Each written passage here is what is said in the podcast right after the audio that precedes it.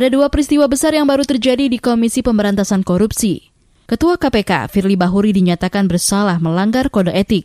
Di hari yang sama, bekas juri bicara KPK Febri Diansyah mengumumkan mundur dari lembaga anti rasuah.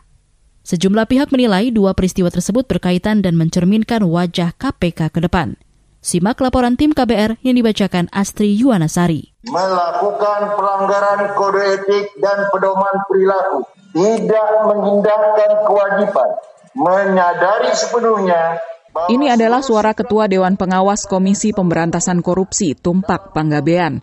Ia membacakan putusan sidang etik terhadap Ketua KPK Firly Bahuri Kamis pekan lalu. Firly dinyatakan bersalah melanggar kode etik pimpinan KPK tentang larangan bergaya hidup mewah. Peristiwa yang dimaksud adalah saat ia menyewa helikopter mewah untuk perjalanan pribadi pada Juni lalu. Ia dijatuhi hukuman ringan berupa teguran tertulis dua. Yaitu agar terperiksa tidak mengulangi lagi perbuatannya. Tumpak menyampaikan hal yang memberatkan Firly yakni tidak menyadari bahwa perbuatannya melanggar kode etik. Sedangkan hal yang meringankan adalah Firly belum pernah dihukum melanggar etik dan bersikap kooperatif selama sidang. Atas putusan ini, Firly mengaku menerima dan meminta maaf atas kesalahannya. Ia juga berjanji tidak mengulangi perbuatannya. Saya memohon maaf kepada seluruh masyarakat Indonesia yang mungkin tidak nyaman dan saya tentu tadi putusan saya terima, saya pastikan bahwa saya tidak akan pernah mengulangi itu.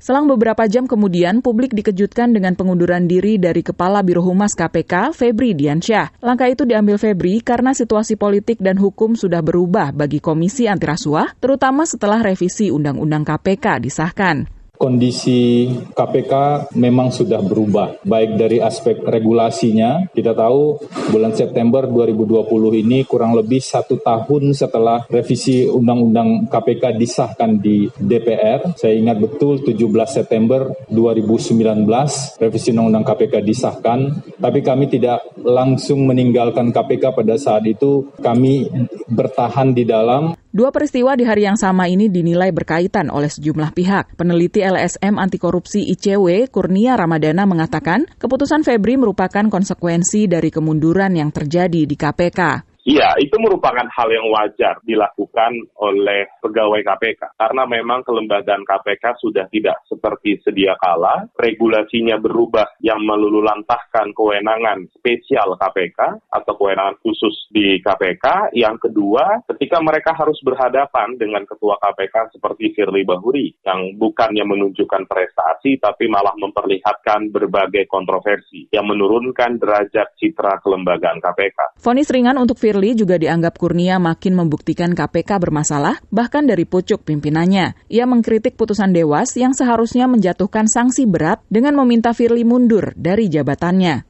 kan sanksi yang sangat tidak menggambarkan pemberian efek jerah. Terlebih bagi ketua KPK. Dia kan simbol kepemimpinan KPK yang harusnya menjadi suri tauladan di Komisi Pemberantasan Korupsi. Kurnia berpendapat putusan Dewas juga sangat janggal. Pasalnya, Firly disebut belum pernah melanggar etik sebelumnya. Padahal, Firly dikabarkan diputus melanggar etik karena bertemu dengan pihak berperkara saat menjabat deputi penindakan. ICW termasuk yang melaporkan Firly ke pengawas internal KPK pada 2018 silam silam. Satu tahun setelah laporan tersebut, KPK mengumumkan bahwa Firly terbukti melanggar kode etik dengan dijatuhkan sanksi berat. Harusnya itu dipertimbangkan untuk memberikan pemberatan sebelum Dewan Pengawas menjatuhkan putusan sanksi ringan sebagaimana kita lihat beberapa waktu yang lalu. Desakan untuk Firly agar segera mundur dari Ketua KPK juga dilontarkan pakar hukum pidana dari Universitas Islam Indonesia Muzakir. Menurutnya, tindakan itu dapat menyelamatkan nama baik baik institusi. Muzakir berpandangan pelanggaran etik yang dilakukan Firly bakal memberi presiden buruk bagi kinerja KPK ke depan. Para penyidik dan pegawai secara moral akan terbebani karena memiliki pimpinan dengan rekam jejak bermasalah. Kondisi ini berpotensi melemahkan upaya pemberantasan korupsi. Dalam jabatan itu kan ada reputasi moral pejabat yang bersangkutan.